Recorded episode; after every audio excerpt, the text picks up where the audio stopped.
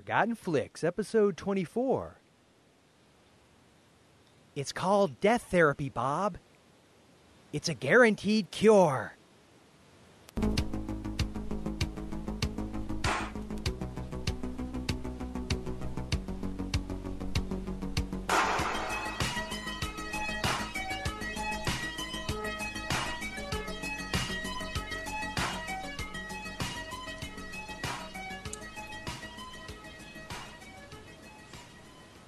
Hello and welcome to the Forgotten Flix podcast. I'm Joel and joined as always by the lovely Jasonio.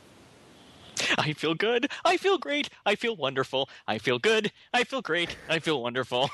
Baby steps. Baby steps. Baby steps. Baby steps to the door. Now you're probably wondering, what are they talking about? This is supposed to be an episode about the sci-fi. You're missing the quote fingers. We really need to start doing this as a video podcast as well. The Yeah. I, I would say UStream, except I've determined UStream sucks, and uh, we need to do something like Justin.tv because we'll go into Yeah. why UStream sucks. But anyway, I'm doing quote fingers right now. The Sci-fi. no, no, no. The classic sci-fi epic, um, No Escape, because we watched that, and then Jason and I weren't able to record on our normal night. And then we looked at each other today and said, "Do you really feel like doing No Escape?" And I said, "Yeah." Would, you know, it occurred to me for our final movie for the summer series, which originally was going to be Summer School, but we had a little snafu with Netflix in- regards to that. Mm. But um, uh, uh, so I was like, "We we should have done What About Bob?" That takes place in the summer. You know, they're at their little. They're, They're on They're vacation. on vacation. Yeah. It's got that summer vibe to it. And he's like, "You want to do it?" I pretty much got that movie memorized. I was like, "Yeah, I saw it like less than a year ago. Yeah, screw No Escape. Let's do that." Now, I should add the caveat: No Escape is awesome because it has Lance Henriksen in it and Ernie Hudson, for that matter. But honestly, after watching it, it's the first time I've seen it probably since it came out in 1994. Meh. So Yeah. that's my uh, take on No Escape. So now we'll go right into the What About Bob episode. What About Bob, which of course came out in the fantastic, unbelievable year of 1991, the year that also gave us Terminator 2. And for some reason, I actually remember being at the theater at, I think it was Disney Pleasure Island. What was the theater over there? Uh, it's an AMC 24. I thought there. it was an Yeah. AMC, yeah. And it was like right when they were just ex- like I guess they were expanding it. I don't know if was- they were just expanding or they just finished building it or what. But I remember outside they had the we were going to go we were deciding what movie to see. And I want to say was Dick Tracy playing then too? It was right around that time, right? Probably. But what about Bob was what we ended up seeing. But I remember seeing they had the standee for Terminator 2 Judgment Day and my little, you know, teen early teen geek just began to explode inside. so 1991 was a good year because it also gave us Terminator 2 and What About Bob, which I think is one of Bill Murray's more underrated classic comedies. So, on that note, um, Jason, before we really get rocking and rolling on the movie, would you like to uh, listen to a little listener feedback I would love to, from? but only from Peter. well, that is a major coincidence, my friend, because it is in fact from Peter. Oh, rock on. Hey guys, yeah, it's me again. Uh, just listen to the uh, National Lampoon's Vacation podcast. Excellent work as always. Good movies, very good movies, and the the Christmas one actually has one of the classic lines ever in a movie. The immortal words from uh, Randy Quaid: "The shitter was full." Can't beat that, can you? Uh, other than that, I don't really have any cons- anything constructive to add. And if I ever uh, make you feel that I contribute with something intelligent here on this site, I am sorry. That was never my intention. Uh, no, I'm just kidding. oh, and uh, by the way, it's it's been a privilege listening to you guys for the past six months. You always make me laugh, you know that. And uh, that that should be it for me. I'm going to go watch a movie now. It's past midnight, and I should really be going to bed. But uh, I got uh, Brian De Palma's Phantom of the Paradise today, so I don't think I see myself going to bed right now. Uh, thanks for letting me be a part of this, guys. Okay? Bye bye. First, let me just say, Peter, the pleasure is completely 100% ours. I also love how wonderfully dry your humor is because it's great because if you've if you've seen, you know, a picture of Peter, I'm just going to say it, he's a tough-looking dude. And I just have imagined like in, in like person like you would he would be saying that stuff completely straight and you'd be like, "Yes." yes, sir. But Yes, Mr. Nielsen. yes, but the, but the reality is he has got he's one of the nicest guys, I swear, and he has been so freaking supportive of the site and the podcast. It's just ridiculous. And seriously, man, the honor is one hundred thousand percent. Which, of course, I don't know if you folks know this. Um, I used to be a teacher, and uh, that's an actual number. That's a Uh, number. that's a real Um, and I number. and I promise, Peter, we will never, uh, yeah, we will never hold it against you that you add something intelligent because there's nothing else intelligent on the podcaster site. So well, uh, well, there is, but nothing from us. nothing from us. Yes, Yes, Um, Sherry, Dave. Yes, yeah, they, yeah, they yeah. could There are, there, yeah. Maggie, yeah, yeah, yeah. All the Yeah, other yeah. Jason. It's not all about you, buddy. Um, just kidding. Uh, yeah, but uh, the, seriously, it's one hundred thousand percent. Um, uh, the honors are all ours. So we really appreciate that. And of course, you did point out the fantastic line from Vacation. There are lots of, oh, sorry, Christmas Vacation. there are tons of fantastic lines from that movie, and uh, That um, is I, I, one of the most quotable movies. I, I love that oh movie. yeah, yeah, and uh, you know, um, was it? Yeah, he got a little of that Mississippi leg hound in him. Just hold your leg. Just let him ride it out. yeah. so Eddie, uh, can I get you some more eggnog? Uh, drive you out in the middle of nowhere, leave you for dead? No, I'm good, Clark. Yeah, I'm good, Clark. Eddie, you know, Eddie really came into his own in that picture. He really did. He did. He did. As much as we loved him in the original Vacation, Yeah. he really, I think, took it to another level in Yes. Christmas. But Yes, he that's did. that's going to be one of our Christmas movies, so Oh, we'll yeah. leave that for another time. Shh, Jason, it's supposed to be a surprise. Okay, so on that note, this is the final entry, final entree into our summer movie series. We are doing What About Bob, starring Bill Murray, uh, like we said before, from 1991. Interesting little uh, note this movie was, in fact, directed by Frank Oz, aka voice of Miss Piggy, aka voice of Yoda, aka voice of Waka Waka Waka. Which that was not even close to sounding like the Bear. hell? What's that? waka waka waka. I can't do it. Waka. Is that Pac-Man? Is that what that is?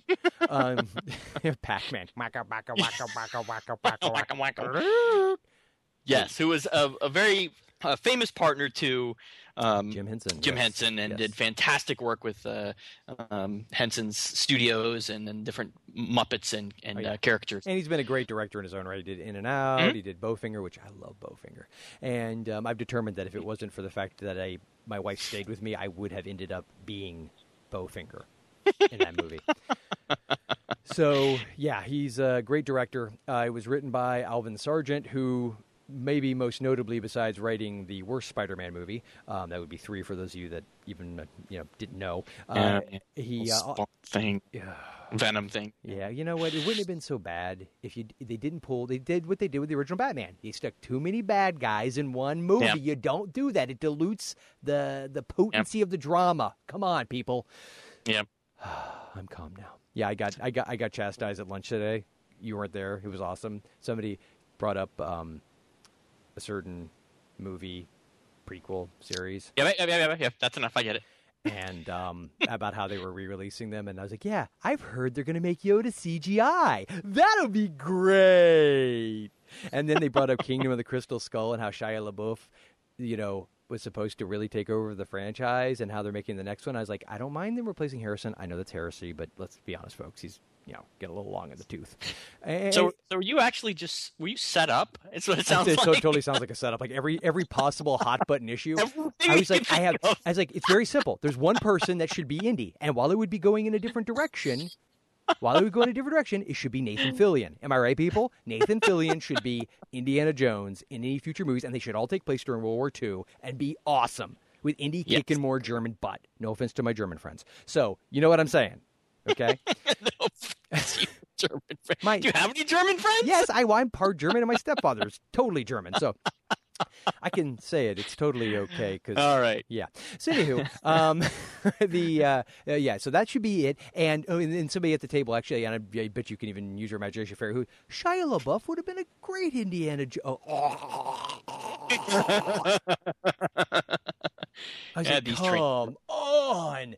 And then and then someone made the observation that they just loved how passionate I get about this. And I said, you know what? I appreciate that. I said some might call it obsessive, um, frighteningly aggressive, but the fact that you call it passionate, I appreciate that A little freaky. maybe yeah, a little freaky deaky. Yeah. So uh, yeah, so Alvin Sargent wrote Spider-Man two and three, and he also yes he also uh, wrote Ordinary People, the Academy Award-winning um, motion picture. Uh, Mhm. So you know Laura Ziskin, who actually she was also attributed um, as one of the writers, and she's a she actually passed away recently, unfortunately, and uh, she was a prolific producer who also produced the Superman movie. Excuse me, Superman. Brain fart, Spider-Man movies. yes. And of course, uh, if uh, you don't know, What About Bob stars Bill Murray, Richard Dreyfuss, Julie Hagerty, Charlie Korsmo, who is in one of my personal uh, fave flicks, uh, Can't Hardly Wait. I don't know if you've ever seen that, but hmm that is probably the closest anyone's come to purposely trying to create or recreate the feeling of a John Hughes movie and actually succeeding. And Kathryn Erbe, who plays That was the- actually the last thing he was in, wasn't it? yeah, yeah, actually, yeah. I was, I was thinking, why hasn't this kid been in more? Maybe he just decided to leave acting. Well, actually, I read a. I was reading an article about him. He, yeah, he just decided to give up acting and and uh, turned down a lot of roles. Yeah, actually, was offered a couple of roles that, um, according to him, was turned down. He turned down the role um, in Terminator Two. Actually, you know what? He would have been a good John Connor. Yeah, I think so. I mean, he's got the look for it. Well, at, he- least older, he does. Yeah, I, I think Edward Furlong came across as more of a little delinquent for sure. yeah, But little I, d bag. yeah, but but I, but I think uh, Cors, Korsmo has the intelligence. Like even though he's a little gawky, obviously he played like the nerd and um, right, right. and uh, Can't Hardly Wait. I could have I could have seen him pulling that off. Um, and Kathryn Erbe, she plays uh, Anna Marvin, the daughter, and just since I didn't mention it, Charlie played uh, Sigmund Siggy Marvin, the death obsessed son. And, Yeah, can I can I pull out a Kathryn Erbe here? Yes.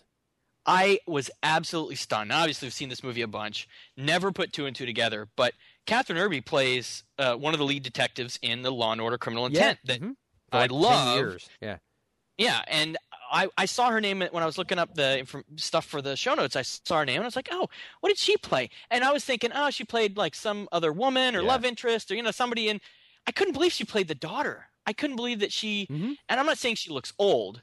I guess it just seems that I'm not saying you look old. I'm but just I saying just always seen her as when you that fart, dust comes out. That's what I'm saying. You know what I'm saying? Okay. I always see her with Vincent D'Onofrio, and she always seems like she's the um, intelligent, mature. Whenever you cro- uncross and- and cro- recross your legs, it sounds like a rusty hinge. I'm not saying you're old though. those wrinkles are becoming. I like them. yeah, crow's feet. It's uh, character lines. But if in this movie she is uh, this awkward, skinny, big, bushy eyebrow, little nerdy kind of girl, and Is she really? I didn't think she Um, was that I- awkward. Good God, man! And um, editor's note: but I think she is Kathryn a Erbe um, will probably never appear on this podcast. Not because we don't want her, but because if she ever catches wind of this, she's going to have us both killed. Thank you. Uh, No. which, of course, she wouldn't do. just- I mean that allegedly. Yes, Jason, continue. Yes. Okay. I think she is a fine-looking woman. Yes, she is. Um, and I have think she is very good-looking in Law and Order. um, Backpedal, backpedal. No, Hold no. on. Wait, hold on. Let me make She- the sound. It's awkward and weird and geeky. That's the sound of the backpedaling. You might as well just back the truck up. Beep beep beep beep beep. Yep. Yep. Well, So- unload the insult truck. Oh no, she still had big, manly, bushy eyebrows as a teenager. I don't think she looked that. movie, I don't so- think she looked that awkward. Anyway, I just thought I didn't realize it was her until I recently looked it up. But yeah, she's awesome. So. After the string of of unintentional backhanded compliments. You know, our list of people who are never going to come on this show is twice as long as the list. Of... Indeed, because anybody who knows them and is friends with them would be like, I ain't coming on that show. So our one and only. You know what? Same, Go ahead. same thing we said with Bruce. If he, if nothing else, but he wipes his behind with our business card with the podcast on it. Yeah, that's at pretty cool. touched- Yep, that's true. That's That's true. So if she says to her friends, "I am never going on that Forgotten Flick show," that's still a win in my book, brother. Our standards are so low. Wow. Wow, we have no standards. It's wonderful. So, anywho, and of Anyway. course, Bill Murray, as you know, is uh, Bob Bobby Wiley. He's the uh, the the uh, fun, crazy guy. The the I don't. I guess you just call him a hypochondriac, OCD, a multiphobe, mo- multi- polyphobe. yeah, polyphobe. um, and of course, Richard Dreyfuss plays Dr. Leo Marvin, who is uh, his well, sort of becomes his. I'm Jason. will go into in the synopsis piece. Sort of um, gets duped into becoming uh, Bob's doctor. Uh, Julie Hagerty of Airplane fame is uh, Faye, Leo's what put upon wife, and so it's a it's a great cast, and it is an awesome, hilarious, highly quotable movie. And with that, I will Jason play the trailer, and then you can go into your always wonderful synopses.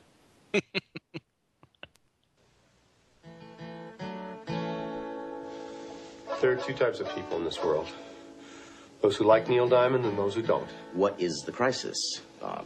My ex wife loves him. Just when patient Bob Wiley was making progress, Dr. Marvin, you can help me. Dr. Leo Marvin was making other plans. As of this afternoon, I'm taking my family on vacation until Labor Day. But Leo's vacation Doctor Marvin, is about to become Dr. Marvin! Bob's therapy. Oh, I really appreciate this. I do not see patients on vacation, ever. We just got to figure out a way to work around your schedule. Two to four, three to five, Monday, Wednesday, Friday, Saturday, and Sunday. I don't want any of you letting Bob into this house. He's a sweet guy. Could we invite Bob over for dinner? Would you like some more chicken, Bob? Mmm. Mmm. Mmm, Faye, this is so scrumptious. Mmm. Mmm. Will you stop that, please? Now, while Bob is getting better, Roses are red, violets are blue. I'm a schizophrenic, and so am I. Leo is taking a turn for the worse. You're angry. No, I don't get angry. Well, you're upset. Relax, Leo. Take a vacation. I'm on vacation! Touchstone Pictures presents Bill Murray Hello, I'm Bob. Would you knock me out, please? and Richard Dreyfuss Don't you understand? This man is crazy! in a totally insane comedy. You've turned a perfectly peaceful house into an insane asylum! Get! Why'd you need to kick Bob out of the house? He's not gone. That's the whole point. He's never gone! Is this some radical new therapy? You see? What about Bob? What are you doing with the rifle? Death therapy, Bob. It's a guaranteed cure.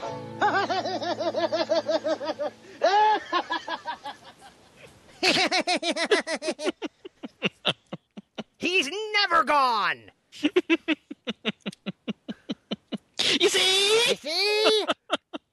Is this some kind of radical new therapy? Oh, um, not hard to How about this? imagine. I I love this movie. so, so for the next 43 minutes, I'm just going to replay the trailer on a loop because I just find it entertaining and oh, so those movies that even though I still find it funny, it actually still it gives me kind of a warm fuzzy. I think I have C and D, but in fact, it's not a disorder in relation to this film. Uh, no.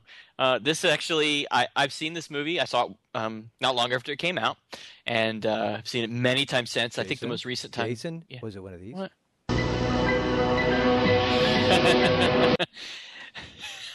Actually, I think we got this at Blockbuster.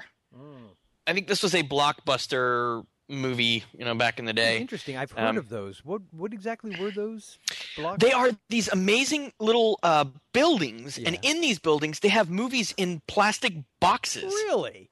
Yeah, they're big plastic boxes with this weird tape-looking stuff in it, uh, like this Why ribbon. would they do that? I who knows? You have to rewind it, and by that I what mean does you that have even to. mean? Uh, it's yeah, it's weird. this was actually, I believe it probably was a DVD when I got. When was this ninety one? So I probably got it in like 94, 93. Nah, that was probably still a v- VHS tape. Yeah, Probably. yeah, that was. I didn't have a DVD player until 2008. Yes. No, this is an absolutely hilarious movie. I love this. It definitely holds up for me. I've seen it recently. Um, I remember the first, at least time or two that I saw this. This movie um, annoyed the hell out of me, and I don't mean annoyed in a bad way, like the movie was bad. Like I felt in place of Dr. Marvin, and that annoyed me. So. so the basic synopsis is that um, Bob, who is the star of the movie, is this everything in the textbook of psychiatric problems he has. He has OCD, he's schizophrenic, every problem. I don't think he's actually schiz- I don't think he's actually any of those things, is he? Exactly. It's more of he is a hypochondriac. and so he believes that all these problems he's having, and um, it makes him uber annoying. And the movie begins with his previous psychiatrist basically about to jump off a building and needs to get rid of him because he has annoyed this other psychiatrist so bad. He dupes uh, Dr. Marvin, played by Richard Dreyfuss, into taking him on as a client kind of last minute. But it just has so happens it's right before uh, Dr. Marvin goes on vacation um, and to his home in the Hamptons or I don't know, where. I think it's where did yeah, they go? Something like that. Oh, it was Something um, like that. Lake. It was Lake Winnipesaukee. Yeah, Winnipesaukee. Yeah. Yeah. Um, so he's getting ready to go to his summer home type thing, and so he sees Bob once, and Bob kind of leeches onto him, which is his mo. And so What's the crisis, um, Bob? Yeah, so he kind of gives uh, Bob some advice in that first uh, um, meeting with him in his first session, and it kind of helps him a little bit. And so that makes Bob completely obsessed with um, him, and he's really, I think, just obsessed with attention in, in this. Um, and so Dr. Leo Leo Marvin leaves with his family, and they go off to their summer home. Well, Bob can't stand to be alone without him, and needs help, and and is in a psychiatric crisis, um, and eventually tracks him down and finds him on his summer home. And so this the rest of the movie is pretty much. Dr. Marvin trying to get rid of him because he's not supposed to be there and he is absolutely annoying. And Bob basically staying and being endeared deeper and deeper with the rest of his Dr. Marvin's family and friends, and everybody loves Bob, but Bob is the most annoying human being on the face of the earth, and nobody believes him. Wait, uh, believes Dr. Jason? Marvin that he's Jason? that annoying. Jason, Yes. more annoying than Yeah. me interrupting you every time you're trying to do a synopsis. I, I this is difficult for me to say, but yes. wow. See, it's funny. I actually had- guy- go ahead. by the end of this movie, I yeah? I wanted Bob to. I, What? what? You- hello? Yeah. What? Yeah. yeah. Huh? Eh, I wanted Bob to bite that bomb. I wanted him to bite the bullet. I wanted him death therapy. Um, but uh, yeah, so basically, Dr. Marvin is this highly strung, definitely overwhelmed you psychiatrist. did say strong, and right? Bob seems, yeah, highly strung. I was just making sure. Because strong. Yeah, I think Dreyfuss is just kind of a short guy. That I doesn't don't mean nothing. Think he's That doesn't mean uh, nothing. yeah, maybe small feet. No. That, that doesn't mean nothing. Okay. What? You know what occurs to me? In a weird way, you're Not kind. You're in any way, shape, or form do I know what occurs to you. probably a very good thing, my friend. I actually think you're kind of like Leo Marvin, and I'm kind of like Bob.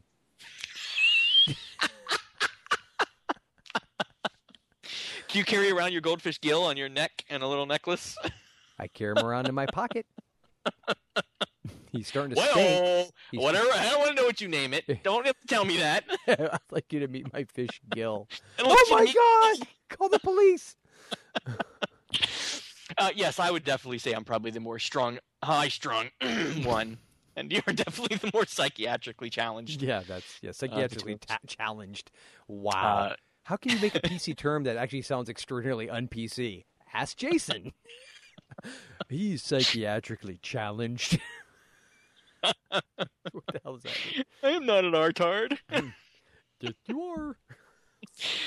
Um, so I won't give the ending away because the ending's funny, but basically things escalate um, between? Bob and Dr. Marvin, and to the point where at the end, not at the end, towards the end, Dr. Marvin's been building up to his appearance on the Today Show, and that, that's his big stressor. Is he wants everything to be perfect for when they come into his home and interview him about his new book coming out, and he wants Bob away, and so all of the tension really builds up to the point where he gets on the show um, and then things go just bonkers from there. So it's a hilarious movie. I absolutely love it. I think this this Yes. movie is really. Funny. But the synopsis is that's it as it is. I won't give the ending away for this. I know I'm a spoiler whore, but I'll keep that one. Well, well, and I, and I will say that um, as per usual, I'm glad we're 24 episodes in, and I neglected to say, uh, spoiler alert. we we talk Well, we didn't the, give it away yet. well, I know, but I mean, yeah, it's one of those. If nobody's ever seen it, we kind of, you know, do give Uh, we quite just a bit. gave them the trailer. Everything we talked about. yeah, that's okay. All right. Yeah, okay, I'll give you that. Go to YouTube, watch the trailer. Well, yeah. Wait a minute though. It, trailers annoy me because nothing annoys me more when I'm watching it going, "Wow, I just saw the whole movie. Why do I need?" To pay the money?" yeah, yeah. The- but the best bits, I don't think were on that on the trailer. Though. That's I think there was better bits. The There, was- whole there were hints of the best bits. See, that's how you There- do it. If you're going to do a comedy trailer, you just show a hint. You don't show like the all the best bits, and then that's it. Yeah. You know what's what amazes me about this movie? Richard Dreyfuss, who I absolutely adore um, in many movies. Uh, He's in one of my favorite movies, Jaws. Gryffindor's Mr. tribe. yes. Um, he was in uh, Mr. Holland's Opus and and uh, obviously Close Encounters, and he plays this very kind of cool character. This he can play this highly intellectual character. In this, he plays the best kind of uber stressed over the edge going to explode individual like his moments of freaking out are better than the chevy chase moment of freaking out in christmas vacation Yeah, you Just- know that's true. But I will actually, I will argue with you on this point because you know it's good drama, it's good radio. Um, I actually never have thought of him as being a cool comic. Like he's always come across to me. Now his characters will start off seemingly together, but there's always been this vein in like everything. Like Hooper, you know. Yeah. When he gets all annoyed with the, the city council because they want to open the beaches up, he goes, "You'll ignore this problem until it comes up and bites you squarely on the ass," and you know that that whole thing. And then yeah yeah that's true He and then close encounters, he is making the Devil's Tower out of mashed potatoes mashed at one potatoes. yes Spoiler alert. yes but he always plays kind of the intellectual i guess maybe he doesn't play the cool but in this one he lets it fly i mean this is the most i think over the top i've seen him um, in as far as kind Jason, of I got to tell you, everybody knows you can't fly if you're high. So anyway, um, I guess then, as it, as it relates to this particular motion picture, we really don't have. uh, It's sort of ironic because I think we picked this one because we're like, yeah, we love this movie, but upon further inspection, I'm realizing we're both pretty much going to agree on every possible point because we both love this movie. so we'll now spend the duration of the show just discussing how much we love this movie and why this movie Yeah, is awesome. It's got to happen every so often, I guess. Yeah, Um, that's okay. It's got to happen. We'll- no, we'll I will say that We'll get into though, our six picks early. Yeah, we will. Um, seriously though, for the first couple of times I watched this, I couldn't stand this movie. I, I hated it because it wait, was so wait. annoying to you me. what? It, it well, I like Bill Murray. He oh, was what? funny. Let, let me guess. Let me guess. Let me guess. Let me guess. You're also happy that Greedo shot first, right? That should have been that way from the beginning. So I will hunt you down, and I will Yeah, I destroy honestly- you. I honestly had no idea there was a change there. I'm Are what? times clueless. Are you you serious? No, I didn't notice Dude, it. it's like the worst thing ever. They like literally digitally have Han go from he's sitting there and he just like his entire body. Not, not like he, they made his shoulders kind of. Doo doo. I just I just dodged a laser blast, which is ridiculous. No, they had him. His whole body like just moves like like the chick from The Ring. Like when she would come out of the TV and she would like jump. Kind of turn. Yeah, like that, like yeah, like the on her head. static from the TV. I'm like, are you ki- like the signals change? I'm like, it was horrible. It was horrible. It was horrible. Huh? Horrible. I can't take it anymore. Oh my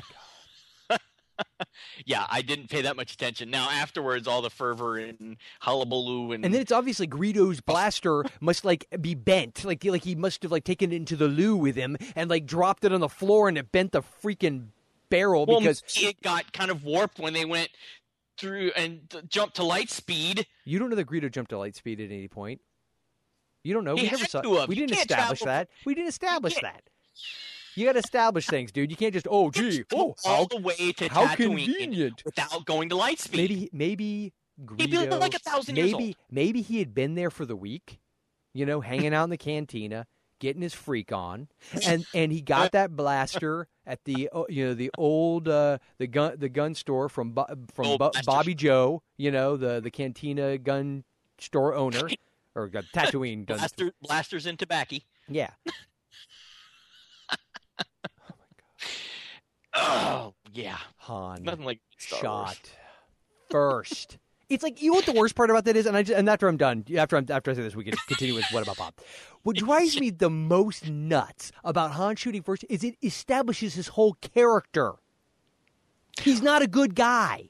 You He's base selfish. your entire judgment of his character. No, I said it helps establish his character. It's the first. first sign we get, besides the fact that he's, you know, you know, a braggart with his whole, you know, I ran the Kessel Run, and okay, I know. Yeah, and uh, and, money's and uh, uh, parsecs. I can't remember the exact number. the only thing that's important. yeah, and uh, yeah, yeah, no, yes, I'm leaving here that's once fine. But what I'm saying, the whole him shooting first helps establish that he is a badass who does not care. I would say the fact that he shot at all. Dude, no, because if if you have Greedo shoot first, then it just that's why Lucas did it. He even said that. Dude, I don't care what Lucas said, said. It didn't oh, make that much I, of a difference. um, excuse me. I don't care what the creator of the Star Wars film said. Um, he obviously um, doesn't know what he's talking about. he, he can say whatever he wants. First of all, he says "screw you" to everybody. Um, Yes, actually, just- I believe, and I believe I said this to someone earlier today. I'm in fact going to take my childhood, put it on a platter, walk it up to the front of the Skywalker Ranch, and say, "Here, Mister Lucas, please defecate on this." and he will happily do so. Oh no, Probably too late. You why- already have. thousand dollar bill. You already have. It was called Kingdom of the Crystal Skull. It was called Anakin, little Annie. Yippee! It was called Misa. Think I'm responsible for the Empire? Oh, I saw, I saw what I'm going to buy you for your next birthday present. Oh God. I was at downtown Disney this weekend, and I went in the Lego store, and they have an entire section of Star Wars. I'm buying you a Lego Jar Jar Binks keychain. Only if you borrow, buy also buy me a can of WD forty and a Bic lighter. Okay, but you have to photograph that or videotape it. put it on the put it on the site. Absolutely. So anyway, long story short, Han shot first. He should always shoot first. It, Uh, it helps it- to establish his well, character. Move- Irrelevant. To- oh my god! Please send your feedback to the voicemail line, which we'll give you the number to in a minute. And the feedback at ForgottenFlix.com. If you think Han, it's good Han shot second because him shooting at all, no, that that isn't like defending yourself, which is like a totally different thing than saying I'm going to pull the gun. Now, t- one can make the argument he knew Greedo has blaster out, but he still shot first, and that little bit, that little tiny thing, helps establish his character. anyway, I digress. We need to get you some more hobbies. I dig- I have plenty of hobbies. I spend hours and hours doing them, and then while I'm doing them, I'm thinking about the fact that Han shot first, and that in ET the feds had guns, not walkie-talkies. okay, that one is worse. Oh. That one's worse. Yeah, I agree with you on that one. anyway, so I was saying something about what movie were we talking oh, about? what about Star Bob? Wars, right? Star What, what about Bob? Yeah, You know it is inevitable. It is a foregone that conclusion. they're going to remake it. No, we must have a Star Wars epic episode. Yeah, I, I realize that. Except it's not. When you say epic, can we define that? Because I think we need to say six to eight hours. Parts one through and that would six. be. We'll look at the little graph of the number of people that listen to the show, and like Star Wars is coming up. They'll like, smaller and smaller. three. Yeah. and that's your test download. That's my download, and yeah. maybe your wife. Yeah. No. God, she would not. She she loves she she. There's no way she she has to listen to that in general. She's not going to want to listen to it recorded. That's like that's kind of No, that would horrible Geneva Convention violating torture. Here, honey, listen to me rant for the next three and a half hours about why Jar Jar Binks shouldn't be the sole person responsible for the creation of the Empire because he is put there by friggin' Amidala to cast the deciding vote in the Senate for the love of God. Sorry. It goes. It goes. Agent Orange, mustard gas, Joel talking about Star Wars. Waterboarding. no, that's still being- legal. fingernails being bent back. Fish hooks under the eyelids.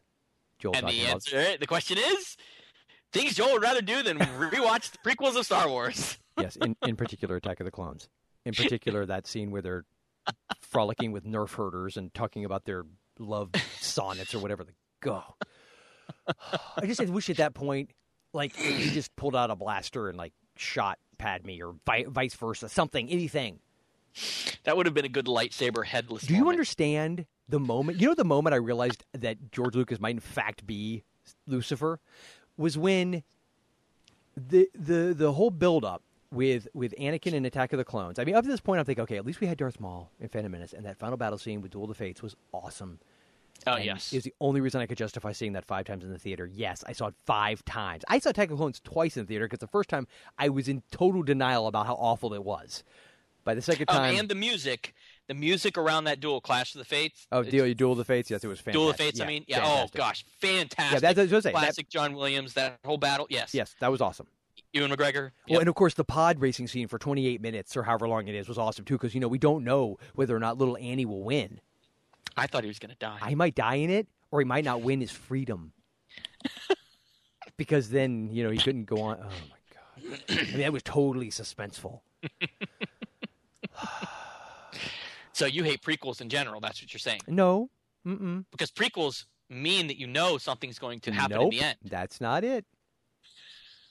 Nope. That's kind of like when I went to watch Titanic. I'm like, I don't want to watch this movie for. I know what's going to happen. But the difference, is, no. But some people did survive the Titanic, and you don't know who's going to from the characters that you're watching.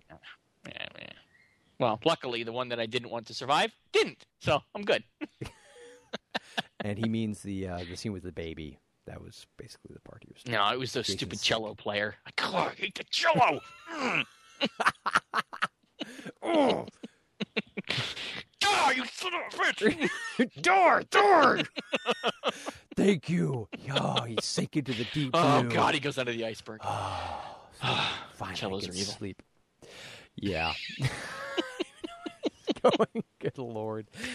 Okay, so anyway, so what about Bob? Great movie. We totally say flicks it. What about what about Bob? What, Uh, What, what about Bob? You think he's crazy? Listen to us for an hour. So Jason, yeah, this is it, it- the tough part. Is it's a fan fest. I think this movie is a is a classic '80s style um, movie Mm-hmm. in the same vein as like National Lampoon's Vacation and um, The Great Outdoors and some of those other John you know John Hughes movies. even and though stuff. it came out in 1991.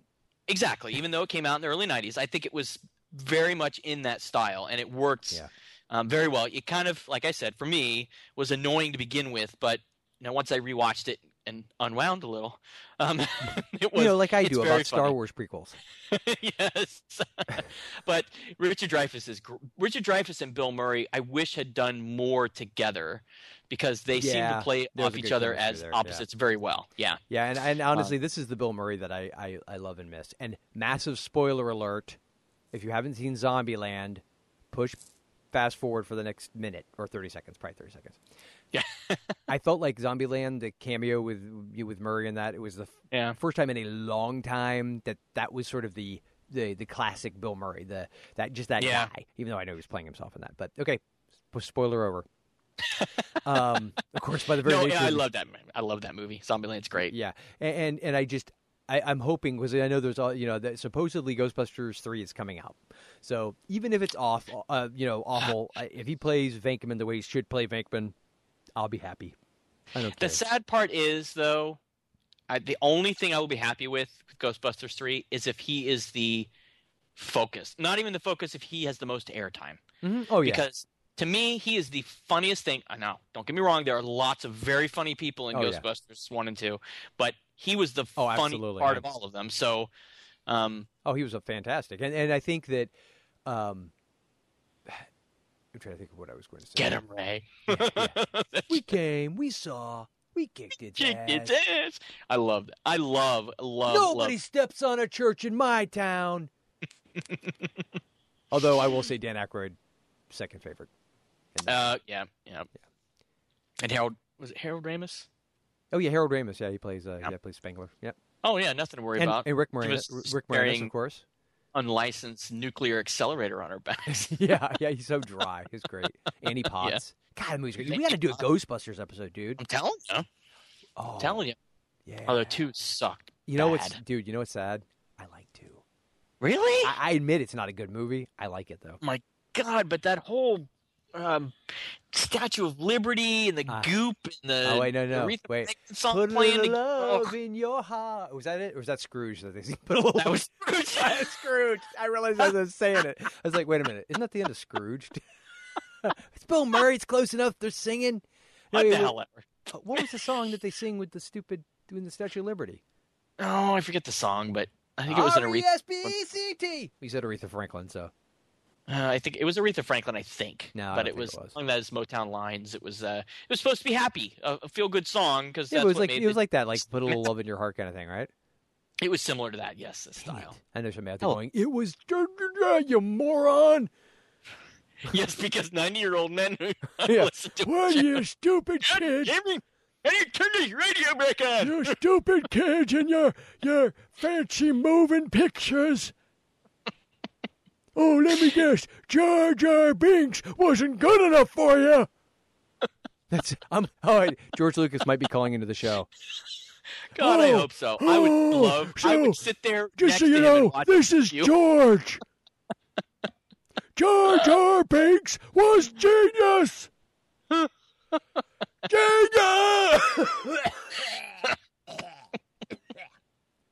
genius. All right, tell your dad to go back to bed. Dad, go back to bed. And put your pants on. Fine.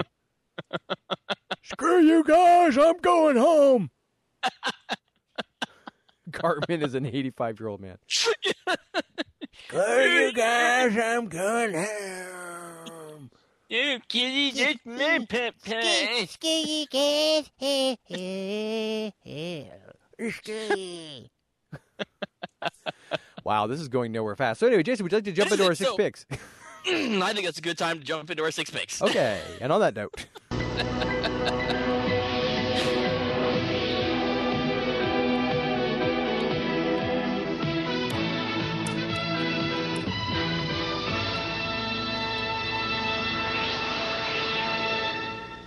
the following movie is rated A for awesome. Today's six flicks picks are movies where crazy equals funny. Oh, yeah, we said it because sometimes, folks, crazy does equal funny. And as somebody who has their share of, um, let's just say, issues, and Jason can vouch for that, not just what you're hearing on the microphone, Yes, I do. I will say it's funny. so, Jason, would you like to lead us off with your first crazy equals funny pick? yes. Yes. My first crazy equals funny pick is What Dreams May Come with Robin Williams. I thought that movie would. Robin Williams. I totally thought you should have picked Misery. Misery? I mean, that Annie, whoa. Oh, She's a barrel of laughs. Loco. Mucho No, actually- loco, that one. it's funny because there are um, there are we've had this we had this discussion talking about what to pick for the six picks. There there's sort of this political incorrectness that is funny um, because it sort of brings light to many facets of mental what we would illness. term crazy because sometimes it's just being different um, and the definition of what it is what is crazy changes over time so um, i think that's much more fun to If you look it up of. on Wikipedia right now, you'll see a picture of this podcast and us. That just proves that they have no idea because we're supposed to be under stupid in we- Oh, I think it's actually like one of those disambiguation. oh yeah. oh if you meant retarded oh If you ma- yeah, if you make completely off their asinine yeah.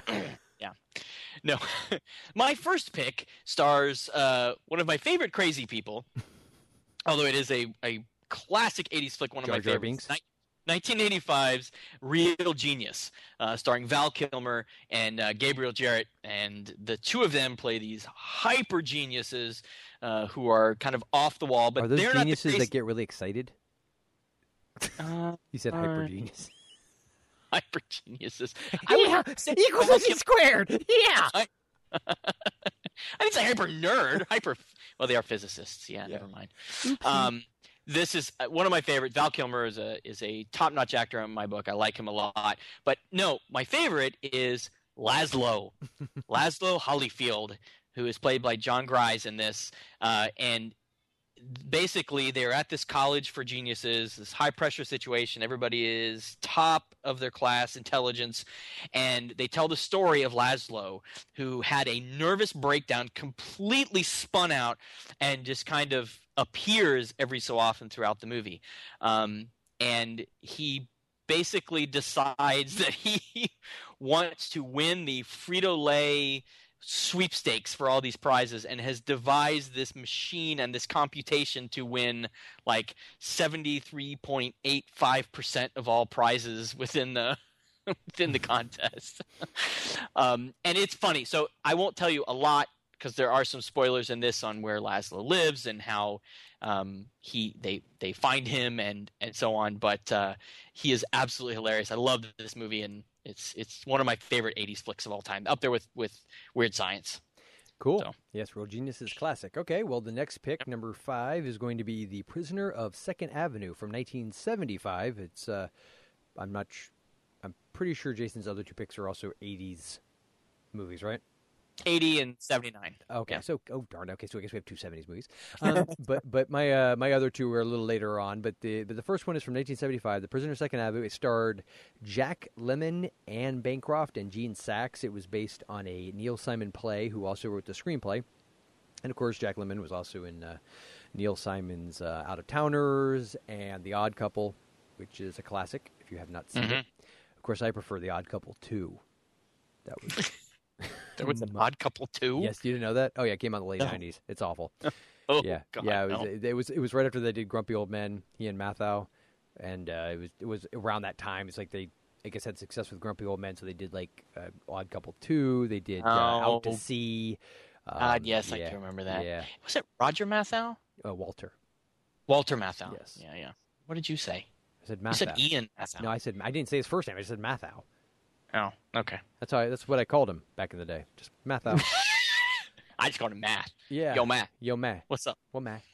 M. Come here, M. So anyway, You know this is the story of uh, Mel and Edna. They are two middle class uh, folks living in a uh, an apartment in good old New York City, the Big Apple, and a series of uh, unfortunate events uh, befall them, including uh, Mel losing his job, and they get robbed, and all sorts of uh, unpleasant things happen to them, and um, Mel starts to go a little. Um, how you say loco in cerveza, and uh, their their neighbors are all you know rude and nosy, and and he just pretty much loses it. He can't take the city more. So it's very similar to his character in Out of Towners. If you've seen that film, um, it's very very funny. Um, there's a couple of cameos. Well, at the time they really weren't cameos because these were when they were these actors were very young.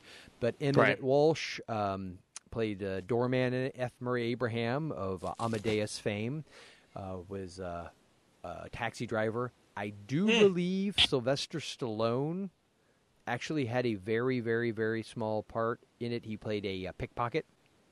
Really? Yes, and mild spoiler alert: Jack Lemmon takes off after him um, to get his wallet back, tackles him, takes the wallet from him. You know, accosts the young man. The young man runs off, and of course, it turns out that it wasn't Jack Lemmon's wallet; it was the young man's.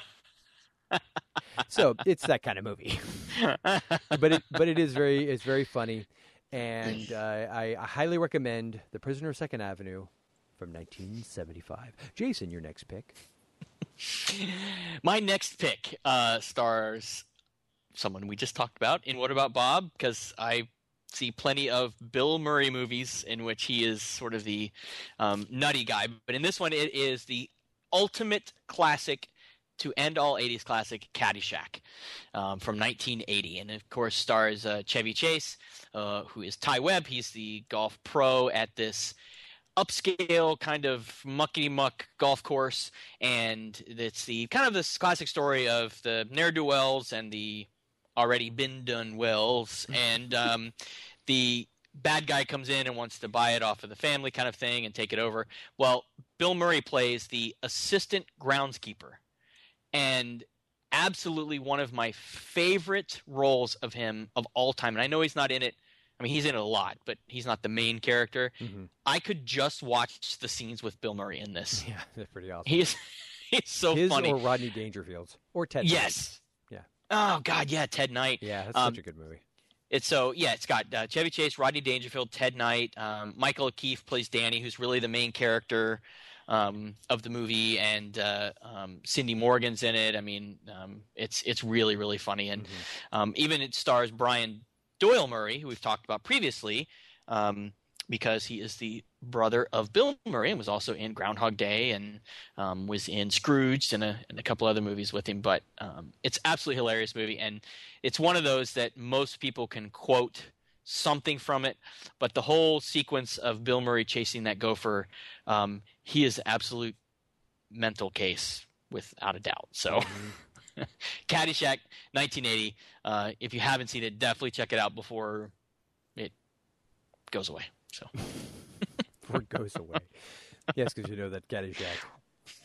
They're gonna Watch put it, now. They're gonna Watch put it, now before any other comedies. Yeah, they're gonna put it in a vault. You'll never see it again. Yeah, they're gonna pull a Disney. Let's lock it away for ten yeah, years. yeah, yeah. Charge double when it Yeah, comes out. That's right. So the next Damn pick, you, Michael Eisner. actually not his fault anymore.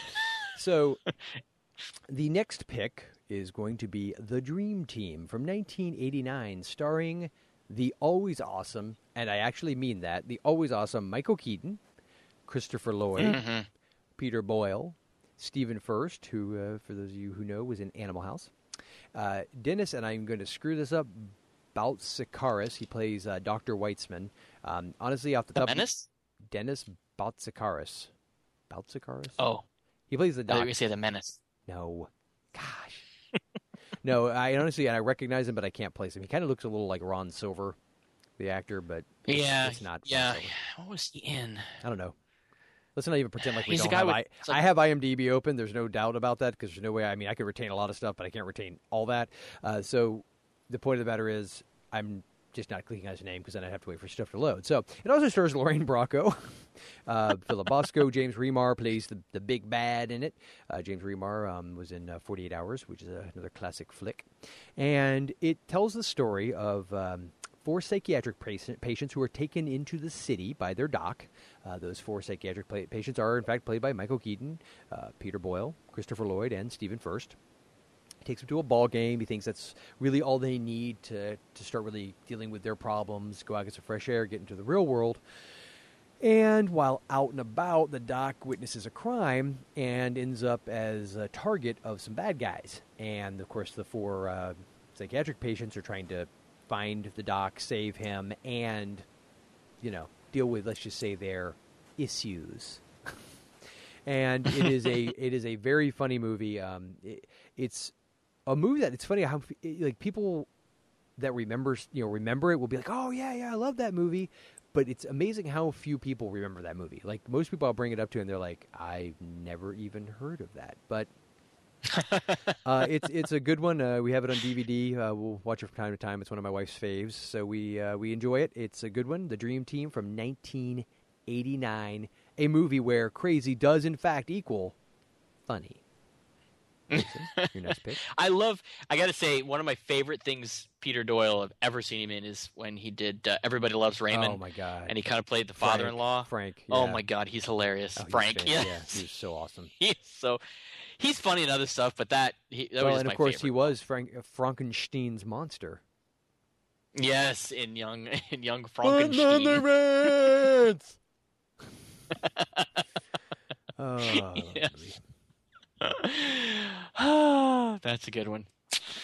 and so the number two pick overall, in the six picks of Crazy equals funny, is one of my favorite comedies of all time, starring one of my favorite comedians of all time, Steve Martin in The Jerk from 1979. Now I will I will Um, add the caveat, Jason. I still debate whether he was in fact crazy or just a complete moron. But I think you had a valid argument as to how one could kind of equal the other. But Well, I think once you have an IQ below a certain amount, isn't that considered a no mental retardation Well, or yeah, a but that doesn't mental necessarily issue? or- crazy. Yeah, okay. he was um, it, it, uh, it was borderline uh, in this. He wasn't. Just I just think you're extraordinarily insensitive. I Let me just let me he's just say it, Jason. You're just insensitive. when I said Oh, that's the crazy, I just time meant you ever said that about me. I, I I I just meant stressed. You know, oh, so when you say crazy, you just meant different. So someone who's who's different. No, what I meant was say somebody who I don't know waits for years and years and years for the prequels to some of their favorite movies to come out, and then when those movies come Ah, out, so and they you- spend lots and lots of money to see them, and they get what? So this what? is movies. They get what they get. So- Yippee! me? That's the future Darth Vader, the kid from the Smuckers commercials and Jingle All the Way. Are you kidding me? I'm sorry. Go ahead and continue your point. I I understand now. I understand. That's now. what crazy equals. This this entire episode is about crazy. Mm-hmm. That's why you're talking about Star Wars. yep. A method I wish to you my were in the movie, madness, 'cause I my friend. A method to my madness. You like how I did that? To my madness, madness crazy. that was clever. It was clever. Go ahead, continue. So, The Jerk, also starring M. Emmet Walsh. And Joel. Um, yes. it stars Steve Martin, who basically plays um, Navin, who is this kind of imbecile, kind of moronic, kind jerk. of crazy jerk. But he's not a jerk, so to speak. He just doesn't know any better. He's kind of a ignorant of the world and goes out and lives, uh, tries to find his way in the world. Um, starts his life off adopted by this kind of um, down home backwoods uh, black family, and he's this quintessential cracker, like to the point where the radio's playing and he can't get a beat. He has no rhythm. but he grows up, and, and at some point they decide, Navin, you've got to find your way in the world. And he goes off to find his way and ends up joining a circus for a while. And um, it is it is just a very classic Steve Martin type humor. Um, throughout the entire thing. It also stars Bernadette Peters, who plays kind of his uh, love interest in this. Um, it's got Maurice Evans, who was in the classic um, um, Planet of the Apes. Um, Dick O'Neill, who's another kind of classic actor. It's it's really really a funny um, series of sketches, but it's it's put together very well by his experiences of the world. And it was it was directed by, you know, Carl Reiner. Oh, yeah, I didn't, I didn't remember that. That's cool. Yeah, who who did um, uh, a lot of TV? Did Dick Van Dyke Show and, and, and he did Dear God, starring Greg Kinnear. exactly, and um, also yes, Greg Kinnear. Yeah, and and Yeah, if I'm dear not- God, I- actually, didn't he do Pretty Woman? He did Oh God. He did um, one of my favorite comedies, which is actually really good, which is Dirty Rotten Scoundrels. Hmm. Did he do Pretty Woman? Did he do Pretty Woman? I no, no. Was, was it him? He didn't write. He didn't uh, direct it. No, he did. Um, Who did Pretty Woman? Why Summer me- School, Summer Rental, Oh, he did do All of Me, School, The huh? Man with Two Brains. Yeah, The Man with Two Brains, which is another Steve Martin. All of Me, another Steve Martin, where he plays with Lily Tomlin. Um, and so, and Oh God, which is a, uh George Burns, you know, classic. Um, was that Oh God? Was that Oh God? Or is it Dear God? George Burns? I don't Oh know. yeah, Oh That was God, Oh Dear God, yeah, was with George Burns, and Oh God, Yeah, it book was Oh two. God was George and Burns, 'cause Oh it was God, Oh God, You Devil, Devil, and- yes, yeah, it was uh, John Denver and all that. Yeah. So anyway, um, so he's done some fantastic comedies, but this has probably got to be one of the top crowns in his uh, jewels in his crown, just because it's been such a venerated comedy and um, um, kind of kicked off, not really kicked off, but skyrocketed um, Steve Martin's career, and um, who, if you don't know now, is actually a fairly accomplished musician. I heard he likes is the a- cello. Yeah, he does. He does not. Don't say that word on this podcast again. He's a banjo player. He's Much a banjo player. Much Plays bluegrass. Actually, highly talented. And in, in in fact, if you go all the way back to the original Muppet Show, the first season, he is a guest star, and he the whole time is trying to play his banjo act, and that's kind of the the comedy bit is that things keep happening to prevent him from it. And then at the end, they're like, spoiler alert! At the end of the episode, they're like, okay, go ahead and play your your banjo song, and then the credits roll and it's over. But yeah, so he's been an accomplished banjo player for many many years. Hmm. Very good. Got a couple of good albums out. But anyway, so that's my final crazy as funny as the jerk from 1979. Nice. Would- Do you have anything else you'd like to say, Jason? Considering right now I'm trying to pull up the slowest loading page in history, that because I really wanted to just real quick. I, I was trying to figure out why the heck I thought he directed Pretty Woman. I don't know why I thought that. And I'm Carl trying- Reiner? Yeah, I don't know why I thought that. It was somebody well known. I don't know. I don't know why. and he didn't do Dear God uh, either. Maybe I was thinking of Oh God. Oh God. Yeah, Oh, that was the Burns is God and Yeah, I know. speaks oh, to John oh, Denver. I know Nobody why. I know why. I know why. It's Garry Marshall. No, no, no, no, no, no. Garry Marshall. I was confusing Carl Reiner and Garry Marshall because Garry Marshall, Pretty Woman, Oh. he did Dear God and he did Runaway Bride. Gotcha. Got it. Yeah. Yeah. He did the rom coms. And of course, and Penny Marshall, you know, yeah, that's my bad. Right. Penny Brain Marshall. Yep. No. Fart. So the number one No, pick. this- You ready for it? Are you ready, Jason? I'm ready. It seems apropos. Please. It is 1990s Crazy People, starring Dudley Moore, Daryl Hannah, and Paul Reiser. In this classic film, Dudley Moore plays an ad executive who kind of goes the defense falling down route uh, uh, early on in the film, Mhm. where he uh, loses a little bit and determines that as an advertising exec, he's tired of lying to people, and what the world needs, what America needs, is truth in advertising. Well, um, his bosses aren't real thrilled with this idea because you know they're ad execs, and uh, turns out they don't want to be honest. Who knew? And J.T. Walsh, the late great J.T. Walsh, plays one of the uh, the bosses, and they uh, end up having our young hero. Well, not so young actually; he was probably later middle age then. But uh, Dudley Moore institutionalized. Yes, because wanting to tell the truth in advertising is obviously yes. a mental defect. Absolutely. But of course, he comes up with such great slogans as Volvo. They're boxy, but they're good. And I think one of them is like Delta. We had fewer plane crashes last year than our competitors. Things like that. So, yes. or Jaguar for men who want. don't don't do it. Don't do it. Don't want to put the. Uh, the uh, although, although argu- arguably Peter's phone call would get the uh, the, the the explicit tag. But for men who beep Yeah, from beep yeah, and beep. yeah, yeah, it was awesome.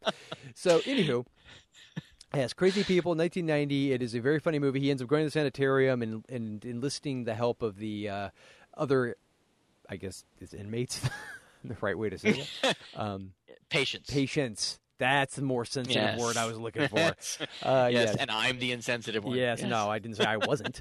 um, so yeah, he enlists the help of the patients, and uh, they put together a wacky ad campaign. And it's not a perfect movie, but it's pretty darn funny. I haven't seen it in a very, very long time, and uh, Yeah. definitely gonna load that one up into the queue here soon and uh, check it out again because just rewatching the trailer on YouTube had me had me yucking it up. So, Crazy People, 1990. That is our number one Ugh. Crazy equals funny And- pick. Before we move off of this, Yes. I got to say, for years, after watching Splash, I Mhm. had a thing for Daryl Hannah. Dude, everybody. Bad. Dude, she was hot. Everybody. Probably still is. I just haven't seen her in anything re- recently. But Kill Bill. yeah, she. She was in Kill Bill. Which one? Kill Bill. She was the chick with the Oh, eye patch. that's right. Yep, yep, yep, yep. Mhm. Not so hot with an eye patch, but you know, Yeah. Yeah. that's all right. Yeah, all I want to look at the eye patch. Anyway, TMI. So, So, Jason, those on are that- our six picks for Crazy Equals. yeah. So, Jason, on that note, would you like to throw out our feedback voicemail line for people to call up and point out what a goofball, moron, jackhole you are for thinking Han should have shot second? I didn't say you should have shot second. I said it didn't matter. to- oh, it didn't matter. please. That's even better. Yeah. It's irrelevant. It didn't matter. It didn't matter that George decided to rewrite history. No, that's okay. Go ahead, Jason. I dare you. Call me. 206 203 0491. I dare you. Actually, I still need you to call and sing your favorite 80s montage, too, because um, I'm still thinking, you're the best around. Nothing's going to Meet me halfway across the sky.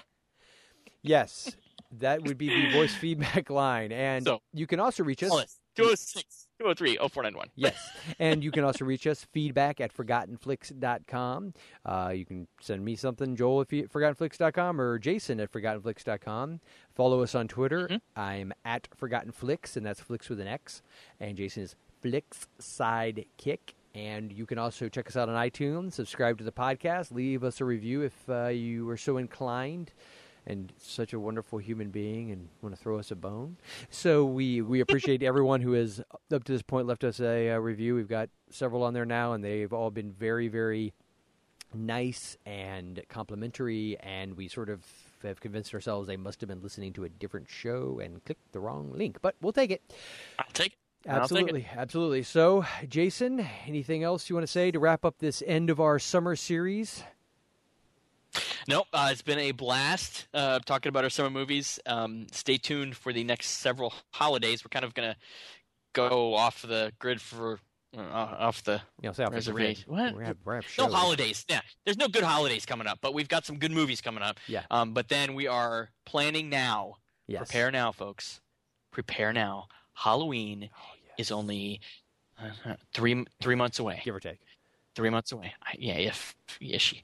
Um, Halloween is gonna rock. But we've got month some of October- awesome episodes between now and then. Yes, of course. But Halloween. But we are So- going to do an entire month of Halloween action. Oh yeah, like you've never been Halloweened before. We're gonna Halloween you long time. We're gonna Halloween you real good. gonna show you my pumpkin head. Wow. that put an image in my brain that I may never. After tonight's show, I'll be getting the Ajax and Brillo pad out and popping open my cranium and scrubbing away. So, on that note, Jason, remember a flick is only forgotten if you're not talking about it.